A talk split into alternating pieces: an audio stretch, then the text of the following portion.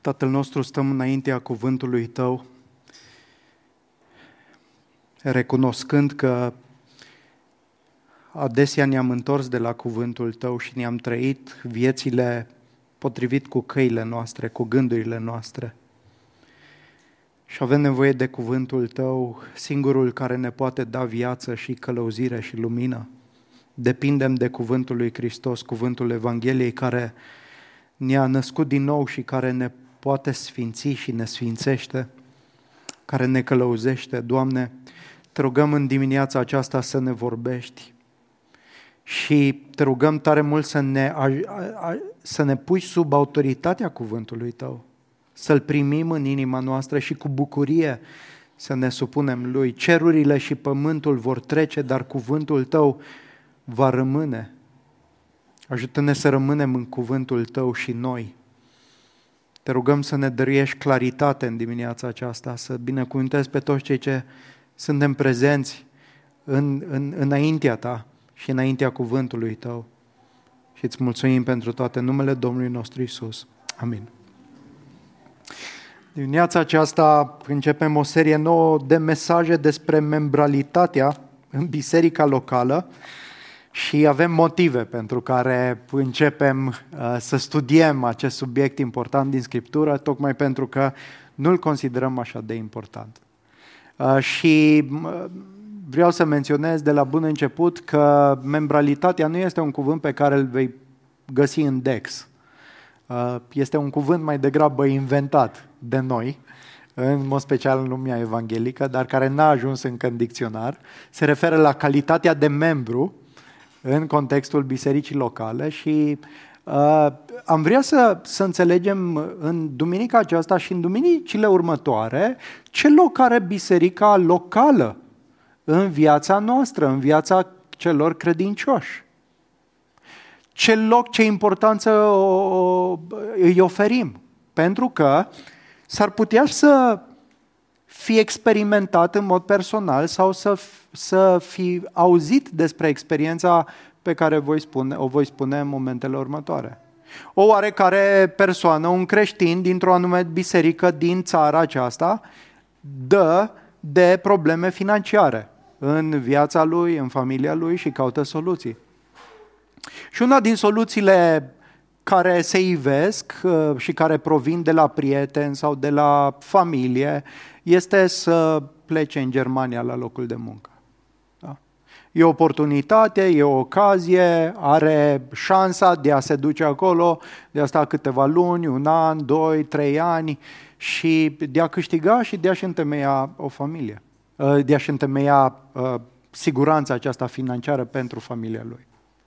Dar în tot procesul acesta, el nu ia în considerare două lucruri. Nu este interesat odată de ce spune biserica din care face parte. Nu se consultă cu nimeni din cadrul bisericii și în al doilea rând nu ia în considerare dacă în locul în care merge în Germania există vreo biserică locală care să-l susțină și să-l ajute în umblarea lui cu Dumnezeu. Pentru el aceste lucruri nu sunt în radarul și în preocupările lui. Nu sunt criterii după care să-și aleagă, să hotărească. Și așadar, omul nostru, fratele nostru, pleacă în Germania la locul de muncă și stă acolo câteva luni sau câțiva ani. Dar nu are o biserică. Nu cunoaște o biserică. Scopul lui este să câștige ceva bani. Dar în toată această perioadă de timp, din punct de vedere spiritual, se îndepărtează de Domnul? Uh, sunt consecințe, poate pentru el, pentru familia lui uh, și unii dintre ei care fac asta abandonează în cele din, din urmă chiar și credința în Isus Hristos. De ce toate acestea? Păi, într-un fel, pentru că persoana respectivă n-a înțeles niciodată ce înseamnă să faci parte dintr-o biserică, dintr-o biserică locală. Și sunt mulți dintre noi care privim la biserică și ne gândim, măi, stai puțin, eu sunt mântuit. Am fost mântuit de Domnul meu Isus Hristos, am o relație cu El. Biserica este mai degrabă o, o chestie opțională, o chestie la care merg din când în când, dacă vreau, uh, dacă nu vreau. Nu este, nu este o autoritate în viața mea, nu este ceva ce ar trebui să-mi dea direcție, este ceva la care merg pentru că așa merg în general creștinii. Și mai ales în contextul nostru, și sunt două motive pentru care studiem această serie, două motive, sunt mai multe, dar vreau doar două motive să le menționez, este că noi, noi avem, noi avem o, o imagine deformată despre importanța membralității în cadrul bisericii locale.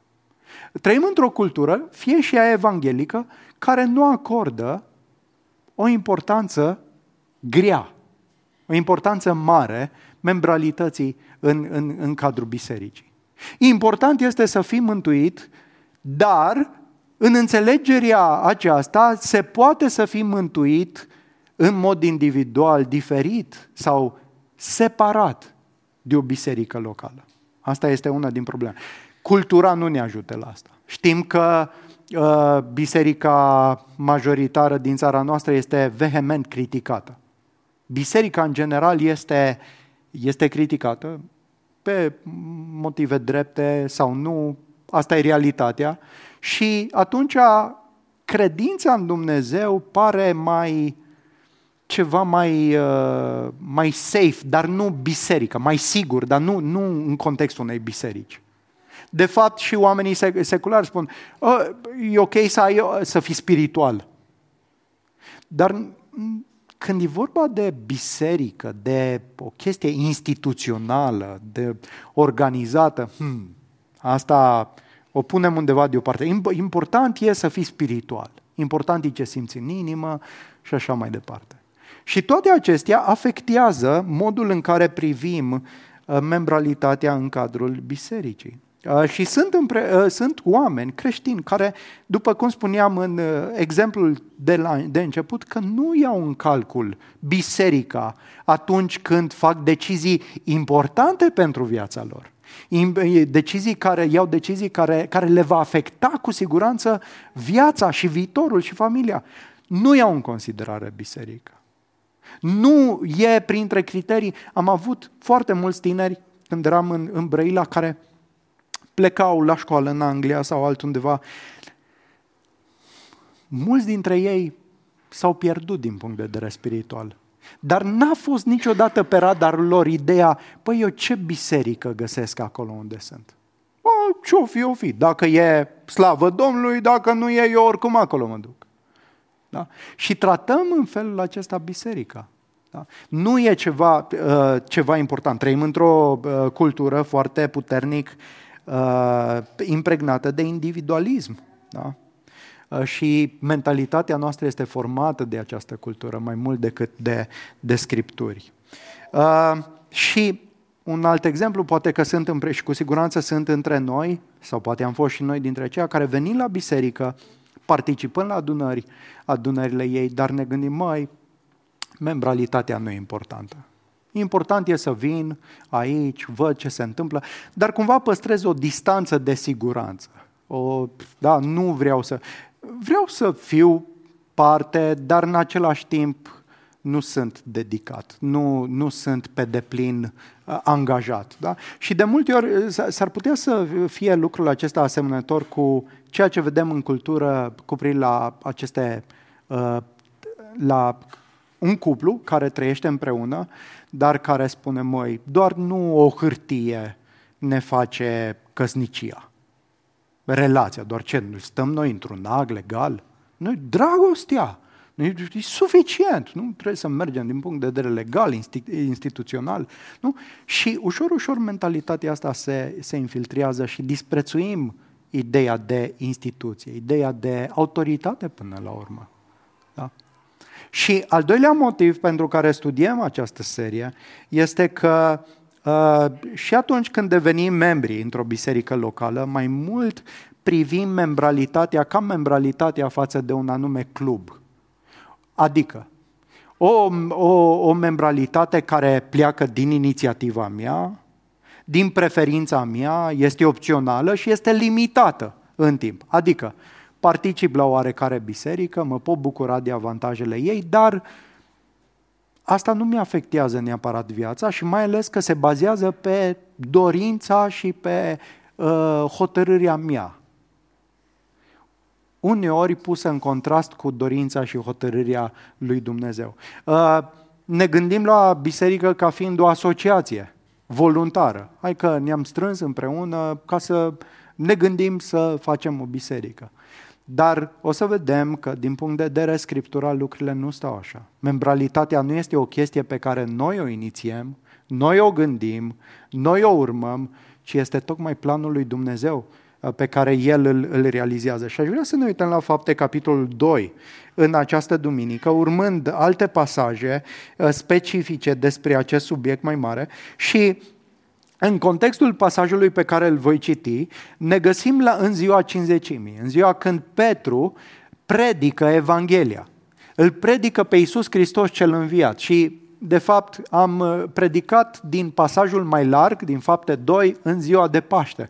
Vreau doar să vă aduc aminte de elementele esențiale ale Evangheliei, nu? Despre viața Domnului nostru Isus Hristos confirmată, a trăit în mijlocul acestor, uh, acelor oameni din vremea de atunci, a făcut semne și minuni, Dumnezeu a confirmat viața lui, mai apoi a murit, pentru păcatele noastre, dar o moarte uh, nu, nu, nu ca tragedie, ci ca plan rânduit de Dumnezeu. Uh, a murit pentru a deveni salvatorul nostru, asta predica Petru, și Dumnezeu nu l-a lăsat legat de legăturile morții. L-a înviat, dovedind cu putere că El este Fiul lui Dumnezeu. Și nu doar că l-a înviat, dar l-a înălțat ca Domn peste toate lucrurile până când își va supune toți dușmanii, inclusiv moartea. Rezumat la predica de, uh, din uh, Duminica Paștelui. Și după ce vorbește Petru despre acest Isus Hristos, acest Isus pe care Dumnezeu l-a făcut, Hristos și Domn, el le spune ce trebuie să facă. Care este răspunsul potrivit? Da? Și citind de la versetul 37, următoarele versete. Auzind aceasta, ei au rămas răpunși în inimă și au întrebat pe Petru și pe ceilalți apostoli, bărbați, fraților, ce să facem? Petru le-a răspuns, pocăiți-vă și fiecare din voi să fie botezat în numele lui Iisus Hristos spre iertarea păcatelor voastre și veți primi darul Duhului Sfânt căci promisiunea este pentru voi, pentru copiii voștri și pentru toți cei ce sunt departe, în oricât de mare număr îi va chema Domnul Dumnezeul nostru. Și cu multe alte cuvinte el mărturisea și îndemna zicând, mântuiți-vă din mijlocul acestei generații corupte. Astfel, cei ce au primit cuvântul lui au fost botezați și în ziua aceea, subliniem acest aspect, au fost adăugate cam 3000 de suflete la numărul ucenicilor. Ei stăruiau în învățătura apostolilor, în părtășie, în frângerea pâinii și în rugăciuni. Fiecare suflet era plin de frică, iar prin apostol se făceau multe minuni și semne. Toți cei ce credeau erau împreună la un loc și aveau toate în comun.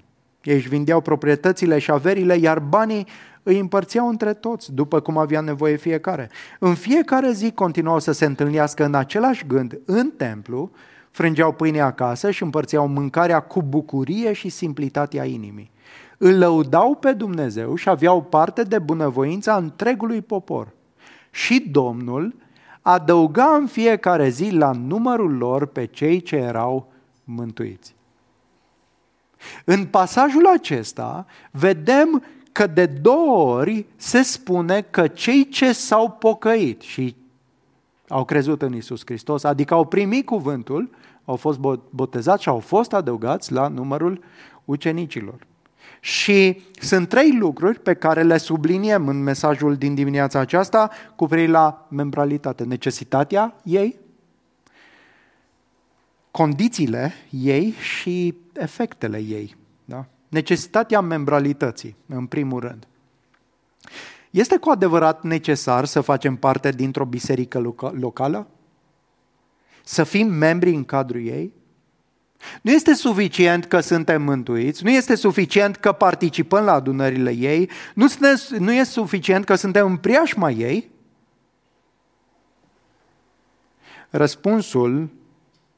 care urmează este că membralitatea sau mai bine zis apartenența, dedicarea față de o biserică locală nu este opțională, ci este esențială. Pentru că până la urmă membralitatea, cuvântul acesta de membru înseamnă că sunt parte. Așa cum într-un trup ai mai multe membre, tot așa, din punct de vedere spiritual, suntem parte dintr-un grup, dintr-o, dintr-o biserică. Și membra, apartenența, dedicarea noastră la o biserică locală stă în faptul că, că Dumnezeu o realizează, nu noi. Nu doar că este real, uh, ideea lui Dumnezeu, ci este realizarea lui. Da? Și înainte de a, sau pentru a înțelege mai bine necesitatea membralității, ce este comunitatea bisericii? Până la urmă, ce este numărul acesta despre care vorbim? Că am citit în 41 că s-au adăugat numărului de ucenici. Ce, ce este cu acest număr al ucenicilor? E bine, și aici în textul acesta, cât și în cuprinsul Noului Testament, Biblia vorbește despre Biserica lui Dumnezeu și cuvântul folosit adesea pentru Biserica lui Dumnezeu în greacă este Eclesia. Eclesia înseamnă adunare, pur și simplu adunare. A fost un termen secular care se referia la toți cei uh, ce se adunau din punct de vedere uh, politic pentru, pentru a lua hotărâri și uh, pentru a constitui o, o adunare politică. Este, dacă ar fi să traducem cuvântul din, din greacă, este cei chemați afară, cei chemați afară, să alcătuiască o adunare, da? Deci au fost chemați, separați și alcătuiesc acum o, o adunare. Și Noul Testament folosește acest cuvânt pentru, pentru a desemna adunarea ucenicilor sau adunarea credincioșilor în Hristos Isus. Și cuvântul acesta nu se limitează doar la ideea de adunare sau întâlnire, da? cum de multe ori ne gândim, mergem la biserică. Biserica este de la 9, de la 10. Uh, plecăm de la biserică. Ne gândim la biserică de multe ori ca la întâlnirea în sine, uh, dar nu este doar întâlnirea, ci este o comunitate formată din ucenici care se întâlnesc și trăiesc împreună viața de credință, care proclamă Evanghelia, care sunt răscumpărați de Domnul. Da?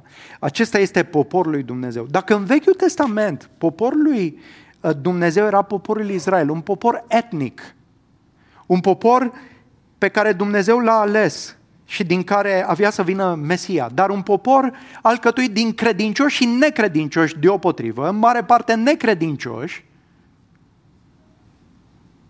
de exemplu, generația din pustie a pierit în necredință, da? Totuși a rămas poporul lui Dumnezeu. În Noul Testament, poporul format de Dumnezeu, odată cu venirea lui Mesia, poporul adevărat al lui Dumnezeu provine din mai multe națiuni, nu este etnic, dar este format din cei ce sunt credincioși în Isus Hristos. dar biserica este comunitatea celor ce fac parte din poporul lui Dumnezeu și sunt credincioși în Isus Hristos. Comentatorii vorbesc adesea despre biserica universală și biserica locală. Biserica universală este uh, totalitatea credincioșilor din toate țările și din toate timpurile, din toate generațiile care au existat vreodată. Da? Adică parte din biserică sunt și apostolii și generația uh, de atunci, uh, a bisericii primare și cea din secolul 2 și 3 uh, și 5 și cea din vremea noastră și dacă ne mai dă Domnul viață, biserica și va fi timp și nu va veni El, biserica își continuă existența. Da? Biserică sunt și cei care au murit, credincioși care au murit și sunt acum în prezența lui Dumnezeu și biserică suntem și noi. Dar Biserica Universală uh, este prea puțin subliniată în Noul Testament. Mai degrabă, ceea ce subliniază Noul Testament este biserica locală, adică un grup de credincioși care se întâlnesc în mod fizic și care își trăiesc viața din punct de vedere geografic în același loc și care trăiesc împreună viața aceasta de credință, care fac ucenici, care proclamă Evanghelia, care sunt împreună. Epistolele sunt adresate unor comunități, unui grup de credincioși din diferite locuri. Și biserica locală este expresia concretă a bisericii lui Dumnezeu. În așa fel încât nu poți să fii parte din biserica universală dacă nu ești parte din biserica locală. Pentru că biserica universală este imaginea mai mare a bisericilor locale. Și ceea ce subliniez aici este că biserica locală e întotdeauna expresia concretă a comunității formată de Dumnezeu. Și dacă înțelegem ce este biserica sau comunitatea aceasta, grupul aceasta, acesta de credincioși, ne gândim ce înseamnă să fii membru într-o, într-o asemenea comunitate. Da? Și ceea ce e important să subliniem este că biserica e constituită din membrii ei. Noi suntem Biserica lui Dumnezeu. Biserica nu e o clădire, nu este nici măcar o întâlnire, ci este o comunitate care e alcătuită din credincioși în Isus Hristos, care se strâng regulat și care își trăiesc viața de credință împreună. Noul Testament folosește mai multe imagini sau metafore cu privire la această biserică. Fie uh, este poporul lui Dumnezeu sau este poporul lui Dumnezeu o anumită uh, imagine, o altă uh, imagine este cea de turmă a lui Hristos, da? o altă imagine este de templu al lui Dumnezeu, casă sau casă zidită de Dumnezeu. Noi fiecare suntem pietre vii, sau o altă imagine este cea a miresei lui Iisus Hristos și noi suntem mireasa lui Hristos. Sau uh, o altă imagine este cea de familia lui Dumnezeu. De ce ne numim frați și surori? Pentru că îl avem pe Dumnezeu ca Tată, Hristos, fratele nostru mai mare, multe imagini care desemnează un, un grup de, de credincioși. Sau trupul lui Hristos, o imagine preeminentă în scrierile Apostolului Pavel. În 1 Corinteni uh, vedem că un trup este format din, uh, din membri sau membre, membre sau organele acestui trup. Da? Înseamnă că apartenența sau membralitatea într-o biserică este o declarație oficială că tu ești un ucenic al lui Hristos, că ești un credincios. Și aici aș vrea să subliniez un, un adevăr pe care nu-l vom argumenta acum, dar va fi argumentat în mesajul viitor. Și știu că uh, poate va, va crea obiecții în mintea voastră, dar este important și o să vedem că este și, și biblic nu ai motive să fii considerat creștin sau ucenic al lui Hristos sau mântuit dacă nu ești parte dintr-o biserică locală. Dacă nu ești parte dintr-o biserică locală, nu sunt motive să fii identificat ca fiind urmașa lui Hristos. Este un lucru important. O să-l vedem duminica viitoare. Cu alte cuvinte, atunci când cineva intră în acest număr al ucenicilor sau în, într-o biserică locală care e sănătoasă, care îl mărturisește pe Iisus Hristos, cu alte cuvinte, declară despre tine că tu ești un ucenic al lui Hristos. Adică nu există în concepția Noului Testament creștini care să fie mântuiți și care să spună, băi, eu sunt creștin, dar n-am treabă cu nicio biserică locală. Nu avem susținere pentru a spune că mărturia cuiva este într-adevăr validă. Acum, haideți să ne gândim puțin. Noi avem nevoie și de confirmări oficiale.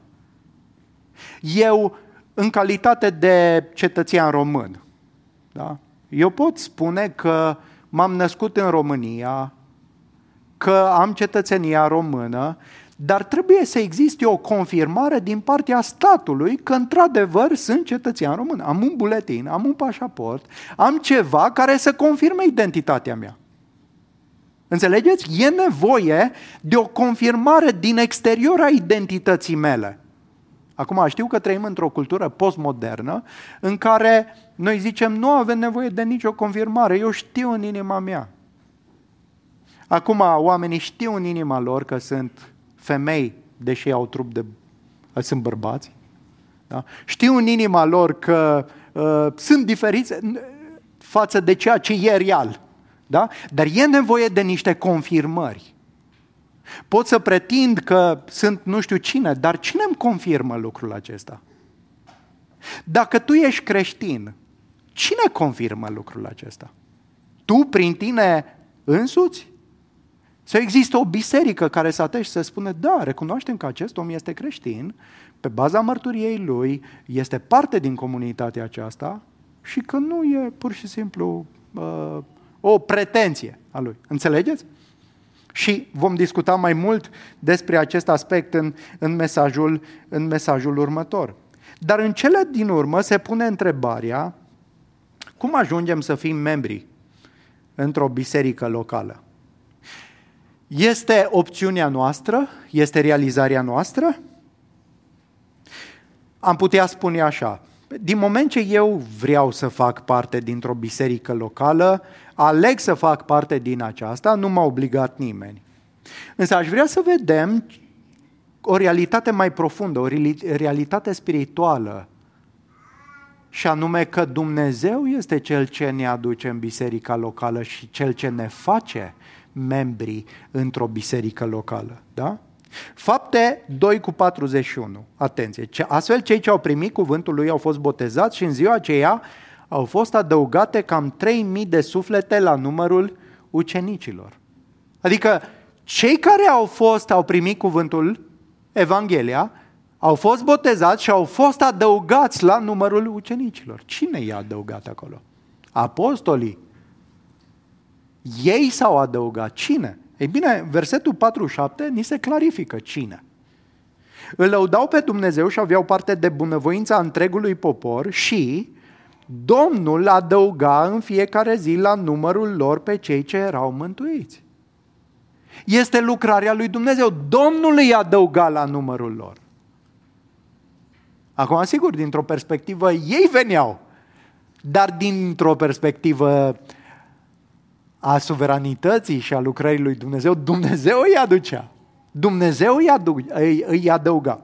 Da? Și avem confirmarea aceasta în, la, la versetele de mai sus, versetele 38-39, Petru le-a răspuns, pocăiți-vă și fiecare din voi să fie botezat în numele lui Iisus Hristos spre iertarea păcatelor voastre și veți primi darul Duhului Sfânt, căci promisiunea este pentru voi, pentru copiii voștri și pentru toți cei ce sunt departe, în oricât de mare număr îi va chema Domnul Dumnezeul nostru. Cu alte cuvinte, Petru le spune, pocăiți-vă,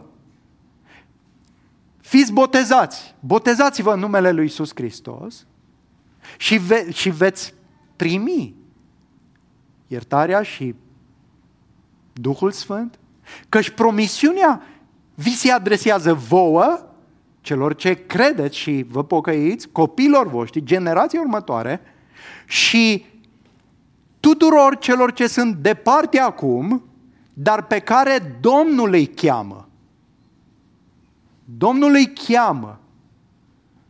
Domnul își formează un popor. Domnul cheamă oameni din diferite națiuni. Domnul Iisus Hristos spunea că mai am și alte oi pe care trebuie să le chem și vor fi o turmă și un păstor. Dumnezeu este cel ce ne adaugă, ne aduce în această părtășie, în acest număr. Și doar ca o confirmare în 1 Corinteni 12 cu 18, Apostolul Pavel vorbește de biserică ca trup. Și el spune aici, de fapt, când Dumnezeu a așezat mădularele, le-a pus pe fiecare în parte în trup, așa cum a vrut El. Cine este Cel ce ne-a așezat în trupul lui Hristos? Dumnezeu. După cum a vrut El. El ne-a așezat, El ne-a dat daruri specifice după cum a vrut El, El ne-a dat o anume funcționalitate în trup, după cum a vrut El, este lucrarea lui Dumnezeu. Așadar, biserica este comunitatea sau poporul format de Dumnezeu Și fiecare credincios mântuit este adăugat de Domnul bisericii. Prin urmare, membralitatea sau apartenența de o biserică este absolut necesară pentru a fi recunoscut oficial ca fiind un ucenic al lui Hristos. Biserica este mijlocul prin care se confirmă statutul tău de creștin și este lucrarea lui Dumnezeu. În al doilea rând, care sunt condițiile membralității? Am văzut necesitatea ei. Care sunt condițiile membralității? Condițiile pe baza cărora cineva este primit într-o biserică locală și care îl fac să rămână ca membru în biserica locală. Sunt ceva condiții? Sau este, măi, oricine vrea poate să fie membru? E suficient să dorești, dacă vrei să fii parte, ca în orice alt club. De fapt, nici în toate cluburile nu poți să mergi numai pentru că dorești. Nu e așa? Dar cu atât mai puțin în biserica lui Dumnezeu. Sunt, sunt ceva condiții. Da, toți sunt chemați. Toți sunt chemați la mântuire, toți sunt chemați să, să, să își pună încrederea în Hristos, dar parte din biserică sunt doar cei ce îndeplinesc anumite condiții. Care sunt condițiile acestea? Sunt câteva menționate aici de Apostol Petru, cei ce primesc cuvântul, cei ce cred în Isus Hristos, cei ce se pocăiesc de păcatele lor și cei ce se botează. Da? Toate aceste condiții sunt interdependente. Cu alte cuvinte, sunt legate una de cealaltă în așa fel încât nu poți împlini cu adevărat o condiție fără să le împlinești pe toate celelalte. Adică, cei ce primesc Evanghelia. Da? Cine au fost adăugați la numărul ucenicilor? Cei ce au primit cuvântul lui Petru. Care era cuvântul lui Petru? Evanghelia despre Isus Hristos, despre viața, moartea, învierea și înălțarea Domnului și despre mântuirea Lui. Aceștia au primit cuvântul și au fost adăugați la numărul ucenicilor. Da? Uh, cei ce primesc cuvântul, pot să auzi cuvântul și ca în ziua aceea unii l-au respins, unii nu au crezut, și în consecință nu pot fi parte din biserică, nu? Dar sunt alții care l-au îmbrățișat, l-au primit. Au primit în inima lor. Ce înseamnă că primești cuvântul în inima ta? Păi înseamnă că crezi mesajul Evangheliei, crezi în Isus Hristos. Adică lucrurile despre viața, moartea, învierea, înălțarea lui Hristos le crezi și crezi și, și de ce a făcut Dumnezeu lucrurile acestea în Isus Hristos. Și crezi că ai nevoie de Isus Hristos. Și că El este viața ta și crezi în Isus Hristos. Cine este acest Isus Hristos? Crezi că este Fiul lui Dumnezeu? Crezi că a murit pentru păcatele tale? Crezi că a înviat din morți, potrivit cu ceea ce a spus? Este El mântuitorul tău personal? El este Domnul vieții tale? Da? Asta înseamnă să primești Evanghelia, dacă răspunzi afirmativ. Dar credința vine mână în mână cu pocăința, nu e așa? Adică crezând cu adevărat în Isus Hristos înseamnă că mă pocăiesc, adică îmi pare rău de toate păcatele prin care l-am ofensat pe Dumnezeu. Îmi schimb mintea, regret viața păcătoasă departe de Dumnezeu în care am trăit și mă întorc la Hristos. E un regret care mă face să renunț la tipare păcătoase și să îl caut pe Domnul și să umblu neprihănirea Lui. Petru spune, pocăiți-vă. Strâns legat de credința noastră este pocăința. Și mai apoi pocăiți-vă, nu? Și ce spune Apostolul Petru? Și fiecare din voi să fie botezat în numele Domnului nostru Isus Hristos. Repetam și altă dată și repet și aici, există o strânsă legătură între credința noastră în Isus Hristos și botez. În mintea noastră am, am lăsat ideea aceasta, am permis ideea aceasta că poți să crezi în Isus Hristos fără să fii botezat. Poți să îmbrățișezi Evanghelia, să crezi, ridici o mână, te-ai rugat, suficient, nu-i nevoie de botez. Ba da, botezul este ceea ce ți se face, este o expresie a unirii noastre cu Hristos în moartea și învierea Lui, este ștampila lui Dumnezeu, dacă vreți, dintr-un punct de vedere, este faptul că ne-am identificat public, oficial, cu Domnul nostru Isus Hristos. Spunem lumii acest lucru. Și toți aceștia au fost, care au fost botezați, observați și versetul 41, uh, cei ce au primit cuvântul lui au fost botezați și în ziua aceea au fost adăugate cam 3000 de suflete la numărul ucenicilor. Credința și pocăința se exprimă, dragilor, la început și în botez. Nu se rezumă la botez, dar se exprimă în botez. Și botezul ne identifică cu Hristos, cu unirea noastră cu El. El este Cel ce uh, a devenit Domnul și Mântuitorul nostru, după care ne ghidăm viața. Și asta ne identifică și cu biserica Lui. Acum, acestea sunt și condițiile pe care le urmărim și căutăm să învățăm mai mult cum să le urmărim practic și atunci când acceptăm pe cineva ca membru în contextul bisericii. Cine poate să devină membru? Cine? Cine primește Evanghelia, o înțelege și o îmbrățișează.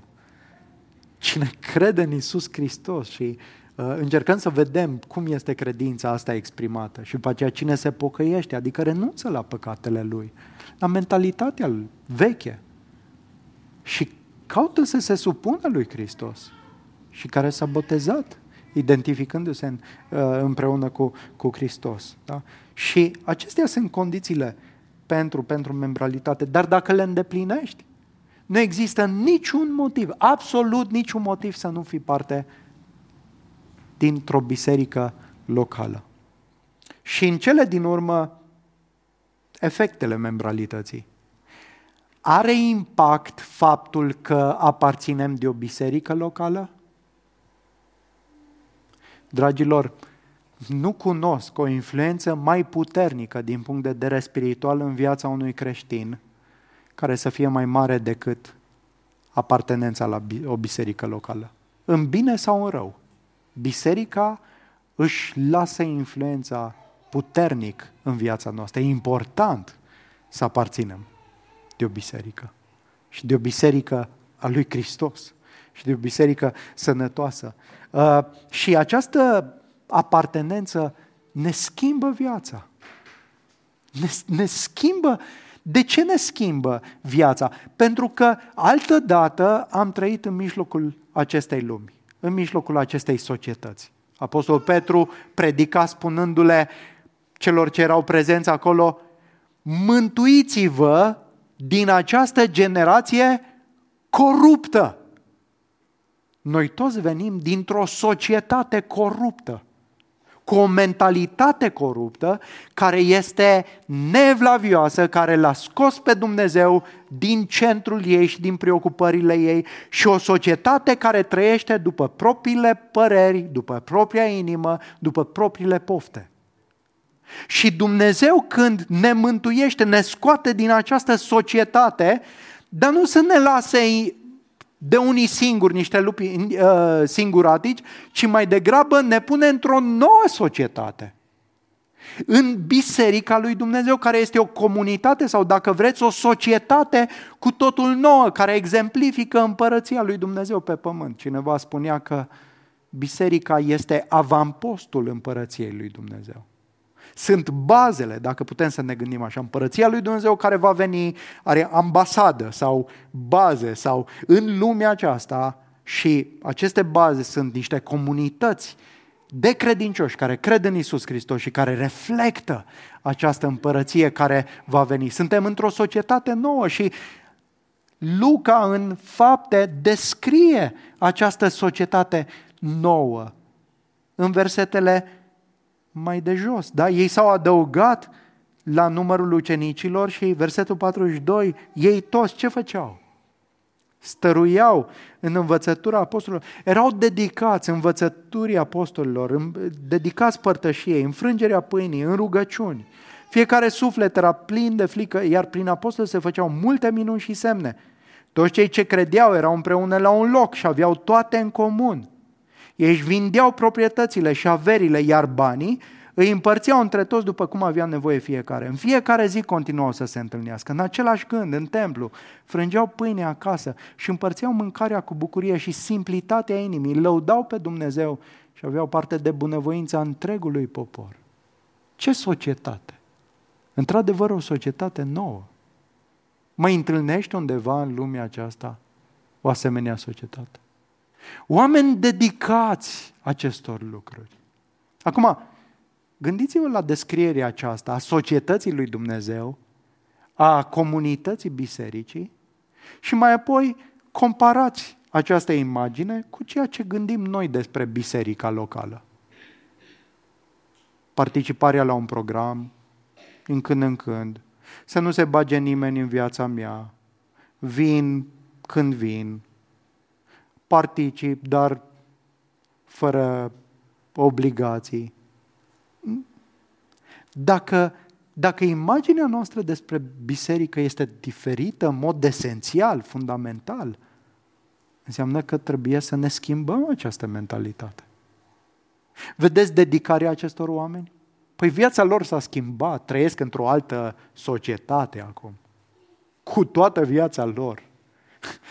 Se dedică pe ei înșiși. Dintr-o dată prioritățile se schimbă. Înainte erau preocupați și ei, ca toată lumea, de muncă, de câștig, de visurile lor, de realizări, de... Nu? Și acum visul lor este altceva. Prioritățile lor sună diferit pentru că de, au devenit o societate nouă. Se dedică altor lucruri față de cele la care s-au gândit înainte. Biserica îți influențează enorm viața.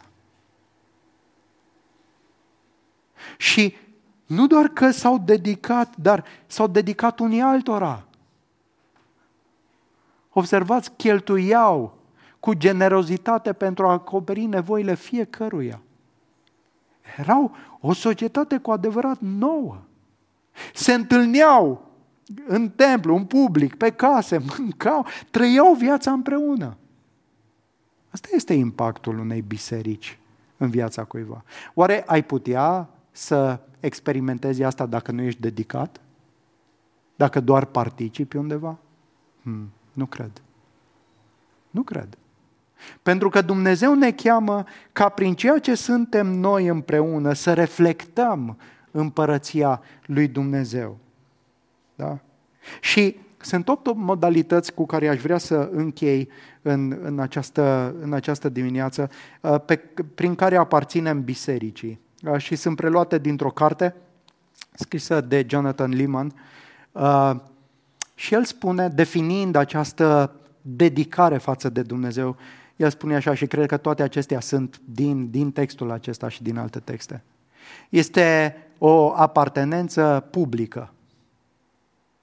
Dacă e să fim parte într-o biserică, este una public, este oficial. Da? Vizibil, oficial, nu pe ascuns. Mai apoi este una fizică sau geografică. Suntem parte și aproape de credincioși pentru a-i sluji mai bine. Adică, ca să poți să slujești pe cineva, ca să poți să sari în ajutor, ca să poți să fii generos, ca să poți să simți, ca să plângi, ca să te bucuri, trebuie să fii prin apropiere. Dacă ești undeva în Timișoara, nu prea poți să faci parte din biserica noastră, nu? De ce nu? Pentru că nu ești aici. Nu, când cineva are nevoie de ajutor. Nici nu știi. Nu? Sunt oameni, apropo, care au, s-au mutat din zone, din alte zone, pentru a fi aproape de biserică. Sunt mulți alții care au făcut invers lucrul acesta, da? Dar ideea aceasta, păi, biserica e prioritate. Cineva spunea că avea de, de ales între două case. Una mai frumoasă și mai ieftină și mai departe, și alta mai scumpă și mai puțin frumoasă și mai aproape. Dar rugându-se, discutând și unii cu alții, și-a dat seama că asta e mai folositoare bisericii decât cea de departe. Ciudat, nu? Pare că biserica chiar e importantă, nu? Când uh, iei decizii de genul acesta. Și geografic. Uh, social. Ne modelăm unii pe alții, interacționăm unii, pe alții, uh, unii cu alții, trăim viața împreună. Afectiv. Ne iubim unii pe alții. Ne slujim unii pe alții. Da? Nu suntem uh, doar împreună fizic, ci simțim unii cu alții. Financiar. Dăruim cu generozitate. Resursele se direcționează înspre, înspre biserică, înspre slujirea fraților noștri. Vocațional, spunea Jonathan. Adică uh,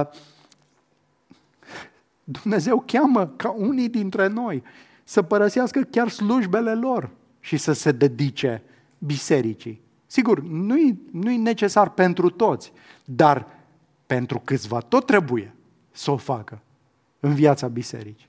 Sau să-ți vezi locul de muncă ca fiind, ca fiind un mijloc prin care să slujești biserica. Da? Etic, moral. Ne dedicăm unii altora și dăm socoteală de viața noastră trăită. Dacă fratele tău păcătuiește, ce să faci? Bă, ce familia mea? A ce, sunt eu responsabil de el?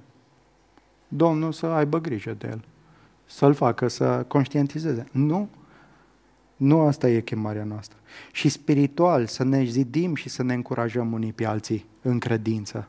Oh, cât de mult avem nevoie unii de alții să ne întărim în credință, avem nevoie de biserică. Aș vrea să te întreb, cum te raportezi tu la biserica locală? Ce imagine ai tu despre biserica locală? Dacă ești membru, ce faci cu această apartenență la biserica locală? Dacă nu ești membru, dar spui că ești creștin, de ce nu ești membru în nicio biserică locală? De ce permiți să treacă vremea și timpul și de ce? Este voia lui Dumnezeu? Nu cred. Dumnezeu ne cheamă cu seriozitate să îmbrățișăm Evanghelia și dacă îmbrățișăm Evanghelia, nu avem opțiune. Biserica e trupul lui Hristos. Nu poți avea legătură cu capul fără nicio legătură cu trupul. Și mă rog Domnului să înțelegem mai mult și în duminicile ce vor urma ce înseamnă până la urmă să fim parte din această biserică locală. Îți mulțumim, Tată, pentru cuvântul Tău, pentru frați și surori, că nu ne-ai lăsat de unii singuri. Îți mulțumim că Tu ai creat biserica și Tu ne-ai adus în mijlocul ei prin Evanghelie și că tot Tu ești Cel care ne sfințești, ne transformi. Și, Tată, am vrea tare mult să reflectăm dedicarea lui Hristos în felul în care ne dedicăm unii față de alții. Îți mulțumim că Tu vei face mai mult decât ne gândim noi sau își cerem prin Isus Hristos, Domnul Bisericii. Amin.